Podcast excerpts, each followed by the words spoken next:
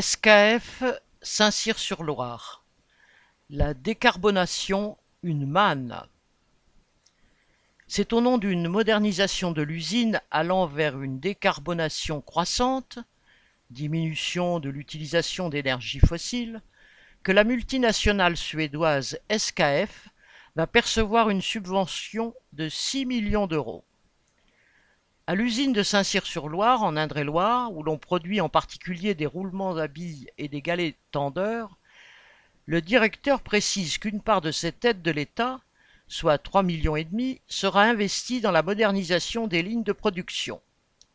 Comme si ce groupe, qui dégage d'importants bénéfices pour ses actionnaires depuis de longues années, d'ailleurs à la hausse ces derniers mois, avait besoin d'aide publique pour se moderniser.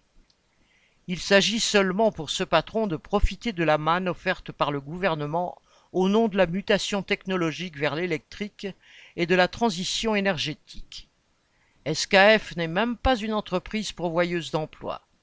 Depuis 30 ans, le groupe n'a cessé de fermer des usines en France, dont celle d'Avalon en Bourgogne, usine qui employait encore 140 travailleurs à la veille de sa fermeture en octobre 2022, ou la Société vendéenne de roulement, SVR, où furent licenciés plus de 360 travailleurs lors de la fermeture en 2009.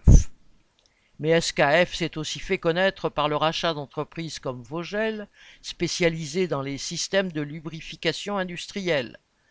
Ainsi, à Saumur, dans le Maine-et-Loire, l'entreprise fut rapidement fermée en 2013 et son activité transférée sur le site SKF de Saint-Cyr-sur-Loire.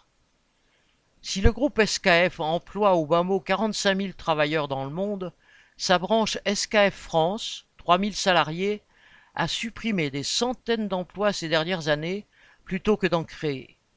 Cela n'empêche pas la production de croître, tout comme les profits de ses patrons.